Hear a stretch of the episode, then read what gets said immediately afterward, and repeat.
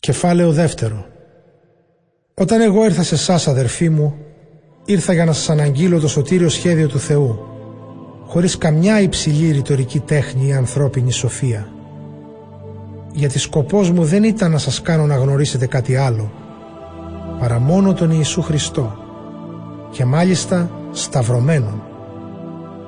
Έτσι κι εγώ όταν ήρθα κοντά σας ήμουν ανήμπορος, φοβισμένος και κατατρομαγμένος.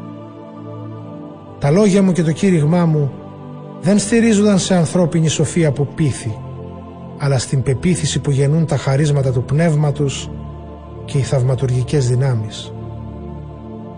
Ώστε η πίστη σας να βασίζεται όχι σε ανθρώπινη σοφία, αλλά στη δύναμη του Θεού. Μιλάω βέβαια και εγώ για σοφία στους πνευματικά όριμους, αλλά για τη σοφία όχι αυτού εδώ του αιώνα ούτε των δυνάμεων που κυβερνούν αυτό εδώ τον κόσμο και που βαδίζουν κιόλας προς την κατάργησή τους.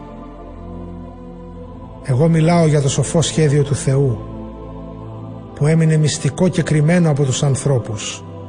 Το σχέδιο που καθόρισε ο Θεός πριν από τη δημιουργία του κόσμου αποβλέποντας τη δική μας δόξα.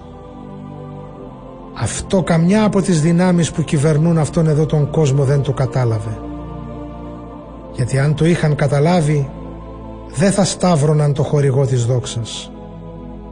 Αλλά όπως λέει η Γραφή μάτι δεν τα είδε κι ούτε τ' άκουσε αυτή κι ούτε που τα βάλε ο λογισμός του ανθρώπου όσα ετοίμασε ο Θεός για εκείνους που τον αγαπούν. Σε μας όμως τα φανέρωσε ο Θεός με το Άγιο Πνεύμα γιατί το Πνεύμα εξετάζει τα πάντα ακόμα και τα πιο βαθιά κρυμμένα σχέδια του Θεού. Αλήθεια, ποιος από τους ανθρώπους ξέρει τα μυστικά του άλλου εκτός το πνεύμα του ίδιου του ανθρώπου που βρίσκεται μέσα του; Έτσι και τα μυστικά του Θεού κανένας δεν μπορεί να τα ξέρει εκτός από το πνεύμα του Θεού.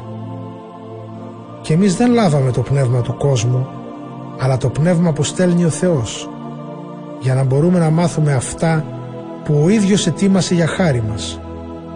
Γι' αυτά μιλάμε όχι με λόγια που διδάσκει η ανθρώπινη σοφία, αλλά με λόγια που διδάσκει το ίδιο το πνεύμα, ερμηνεύοντας αυτά τα πνευματικά πράγματα σε αυτούς που έχουν το πνεύμα.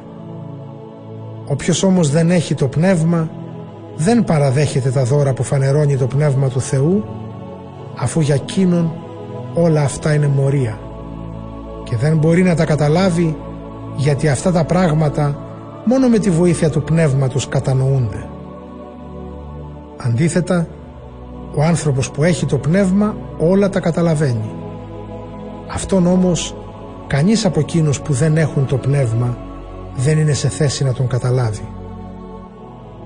Όπως λέει και η Γραφή, τις σκέψεις του Κυρίου ποιος κατάλαβε για να του γίνει σύμβουλος, εμείς όμως οι πνευματικοί έχουμε το νου και τις σκέψεις του Χριστού